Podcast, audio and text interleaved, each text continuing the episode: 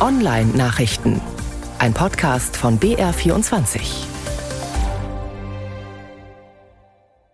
Mit Achim Killer. Ein gewaltiges Getwitter ist aufgezogen über dem Cyberspace. Der wahrscheinlich reichste Mann der Welt, Elon Musk, zwitschert auf seinem Kurznachrichtendienst Twitter.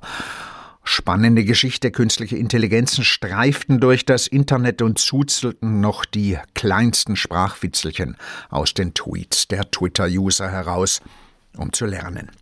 Scrapping and System Manipulation wirft Musk den KIs vor. Scrapping bedeutet Daten zusammenkratzen und System Manipulation, ja, Klingt halt gefährlich.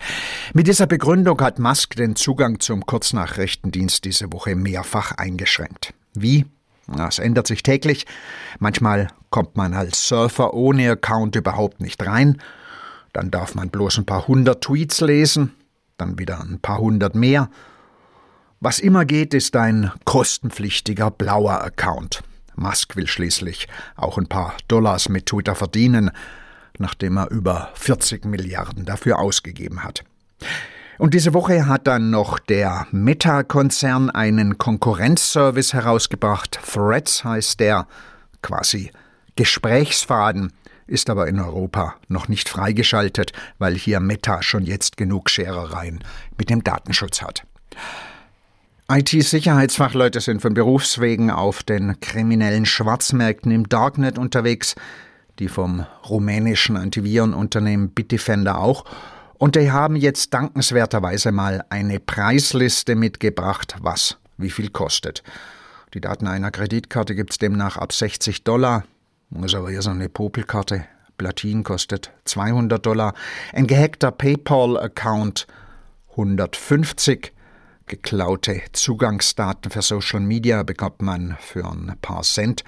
Und auch Follower kann man kaufen. 50.000 auf Instagram kosten 250 Dollar.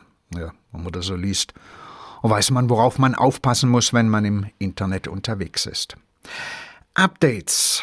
Neuen Firefox und neuen Donnervogel gibt's. Firefox und Thunderbird Browser und Mail Client von der Mozilla Stiftung. 115 ist die Nummer vom reparierten Firefox. Das sind ja noch zwei ganz brave Softwarestücke, die tun, was man ihnen sagt und sonst nichts. Und wenn man ihnen nicht gesagt hat, dass sie sich auf den aktuellen Sicherheitsstand bringen sollen, dann sind sie jetzt löchrig. Das sollte man überprüfen. Der Thunderbird ist auf der Nummer 102.13. Google hat Android geflickt, war was Größeres, da sollte man dieser Tage ein Update kriegen. Ein Datum von jetzt, vom Juli 2023, ist da beruhigend, wenn es in den Einstellungen unter Android Sicherheitspatch-Ebene steht. Textlinks und Podcast der Online-Nachrichten finden Sie auf der Seite von BR24 unter der Rubrik Netzwelt.